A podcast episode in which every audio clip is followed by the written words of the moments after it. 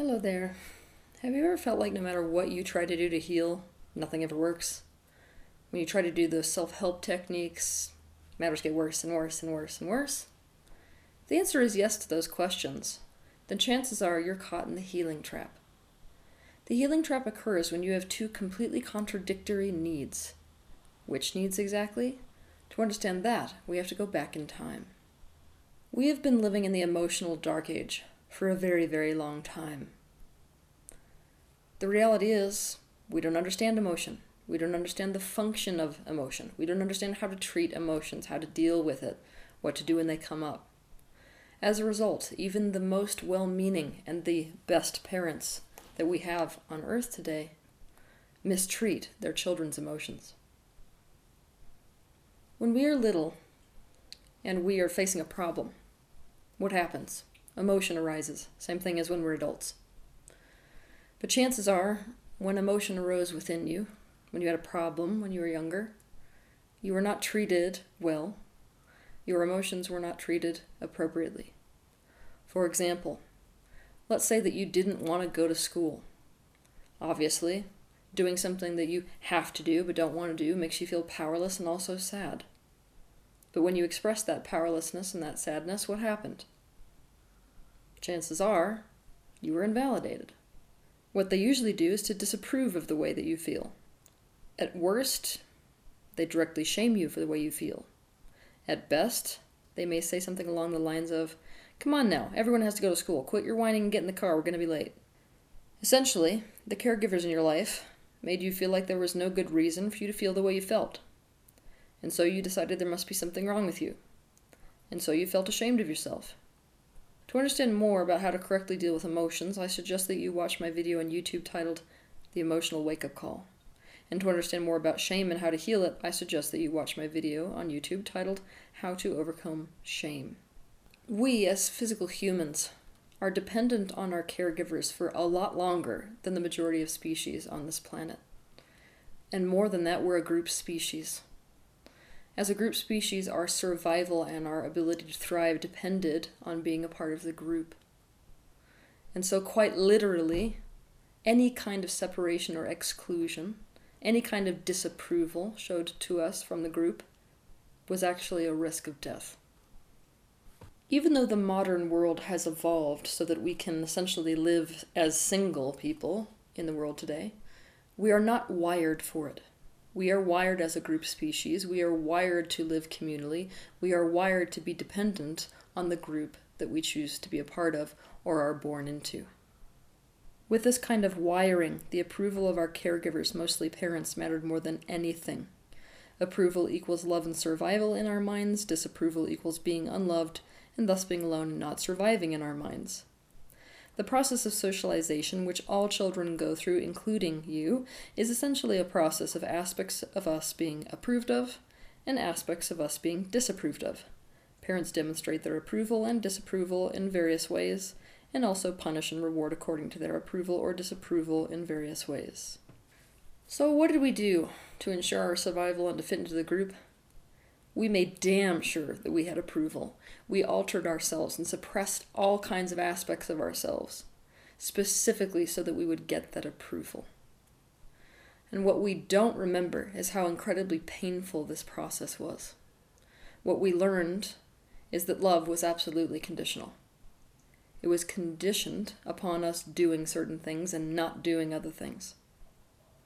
In order to be able to do this to ourselves, to say erase aspects of your being from your consciousness so that you were only what was acceptable to the beings that you were around as a child. You had to suppress a desire. That desire was to be loved and approved of exactly as you are.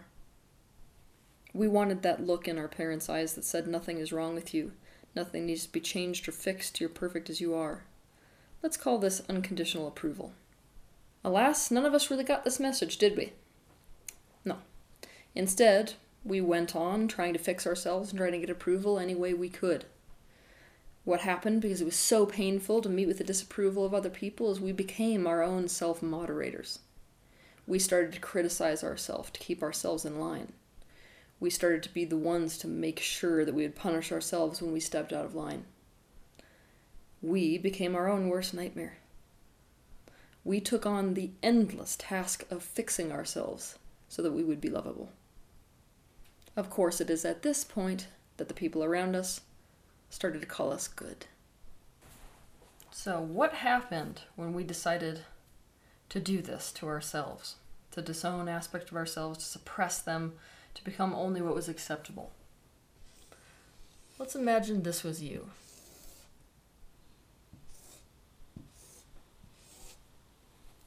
At that moment, you created a major split inside yourself. A split between two halves with two competing needs. A split between the aspect of you who actually needs a solution to problems that you face and the aspect of you who needs the exact opposite. The aspect of you who needs unconditional approval, which is essentially to be told, nope, there is no change that needs to be made to you. You do not need to be fixed. Let's call this unconditional approval.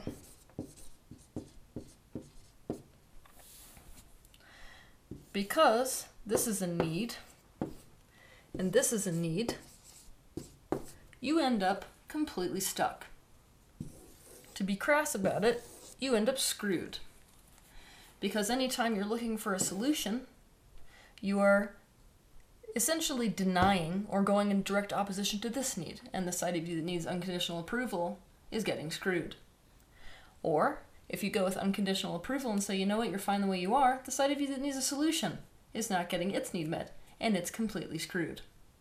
So you get stuck and there's no forward movement, and no matter which action you take, the other aspect of you is being denied its rightful place, is being denied what it actually needs, and you're in this state of fracture. On the one hand, healing is good. That's this side. It's great to find a solution to your problems when you're sick or when you're not feeling good or when you want to improve your life in some way. On the other hand, it implies that something isn't okay as it is and needs to be changed for the better. It needs to be fixed. So, what happens if this suppressed and highly subconscious need for unconditional approval is strong within you?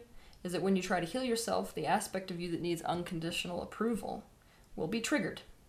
It will dig its heels in to the degree that you obsessively try to fix yourself. It will resist that same amount, and you will soon notice that nothing you ever do seems to work.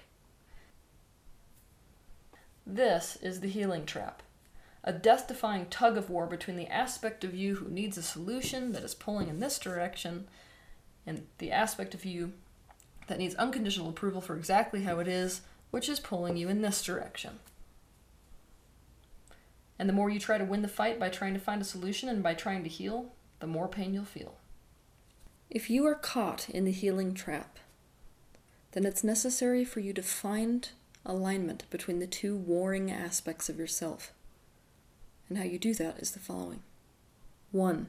Showing the aspect of you that needs a solution, that the conditional approval that is inherent in your quest for healing is the actual problem and thus unconditional approval is the actual solution. 2. Showing the aspect of you that needs unconditional approval that the other aspect of itself is trying to find solutions not because it needs it to change to be loved, but because it loves it already and thus obviously wants it to feel good instead of bad. In other words, healing can be loving instead of a commentary on wrongness. 3. Allow yourself to mentally leave one aspect of yourself out of the picture and where it wants to be, while meeting the other aspect's needs. We need to accept that as people, even though we may call ourselves by one name, we are not unified beings as we stand. We are, in fact, many different aspects of self, many different selves. And those selves express themselves in different situations, some come out sometimes and go away other times. You are a conglomeration of many fractured aspects of self. Until you are willing to admit to this, there's no hope that you can find integration and thus be in a state of wholeness. To address these two different aspects of self that we're talking about relative to the healing trap, I want you to do a meditation where you close your eyes and ask to see the two aspects of yourself in front of you the one that needs unconditional approval and the one that needs the solution. Then you're going to engage in an intentional visualization, an intuitive one, where you interact with them each.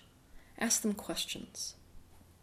For example, one question you could ask the aspect of you who wants healing is what would be so bad about not having a solution? You will often find it boils down to the fear of being alone if the problem isn't fixed.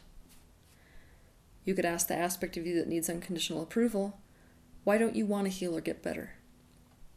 You could have the aspect of you that wanted a solution provide for the aspect that wants unconditional approval, whatever that side has always wanted and needed but never got. For example, the message that it's never going to be alone. If you are stuck in a healing trap and you're really struggling with this, and your meditations on your own don't work, I suggest that you look around your area to find a voice dialogue expert or a gestalt therapist. Go have a session. And when you walk through the door, I want you to present this exact dilemma and allow that therapist to lead you through a healing process with these two warring aspects of self. I will tip you off before you go into this process that the aspect of you that needs a solution is almost always a conscious adult aspect, whereas the aspect of you that needs unconditional approval is almost always a child aspect. Circling back to the third point I made that must be done when we're looking to integrate these two fractured aspects of selves, I suggest that you allow for a conscious split within yourself between these two aspects, where while you are meeting one of their needs, you are allowing the other to be in a space where its needs are being met, and not forcing it to be usurped by the other. For example, let's say that one aspect of me wants significance and thus really wants to get up on stage and talk to a room full of hundreds and hundreds of people. But let's say there's another aspect of me that wants the exact opposite of that. That's an unsafe proposition and it just wants to be as far away from the pressure of that as it can possibly get. What I don't want to do is to use the aspect of me that wants to be on stage to bulldoze through the aspect of me that really doesn't. That's cruelty. And it, in fact, creates more fracture. What I can do instead is to create a conscious split, where before I step on stage, I imagine leaving the aspect of me that doesn't want to be on stage in a place that she really wants to be, with someone she really wants to be with. So that aspect of me doesn't even need to participate in the on-stage experience. And when I step off stage, I can imagine bringing that aspect of myself back in. One thing that's crucial to understand when we're beginning this process of reintegration is that unconscious splits are what is truly dangerous. Conscious splitting may in fact be the very step that is necessary to take that actually leads you to integration in a state of wholeness. That's the only way to meet these sometimes highly contradictory needs that exist in the selves that live within you. As this concept applies to the healing trap, anytime you're seeking a solution to your problem, you can imagine consciously leaving the aspect of you that needs unconditional approval with someone who's unconditionally approving and far away from the hospital or self improvement technique or seminar. To the contrary, anytime you are engaged in unconditional approval, you can, for example, imagine the aspect of you that needs a solution being set loose in the library or meeting with a transcendent guide to tirelessly seek out the solution. So, whenever you find yourself in a situation where no matter what you do, no matter how desperate you are to heal, everything you do makes you worse instead of better, consider that you may in fact be inside the healing trap. Consider that there are two aspects of yourself that are at war, and that alignment needs to happen between them, and that all you need to do to find that alignment is to put these two aspects of self in communication with each other, to promote a positive relationship between them, where there is space for each one of their needs to be met. Have a good